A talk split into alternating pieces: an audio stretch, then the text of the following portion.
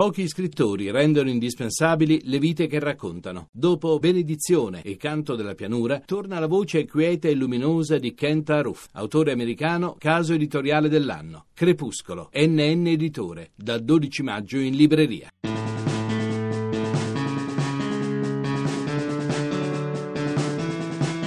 Lo sapevate che nel sapevatelo della scorsa settimana c'era un errore? Ebbene sì, sapevatelo perché anche questa è una variante d'autore.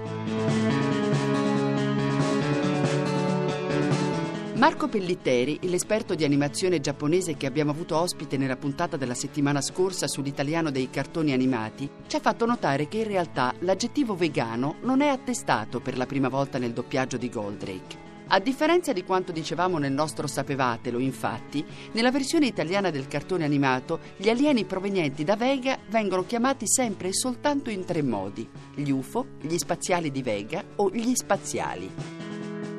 Inoltre, nei libri pubblicati da Rai Eri e da Giunti Marzocco, che in quegli stessi anni raccontavano le vicende di Goldrake, il termine usato era veghiani e non vegani.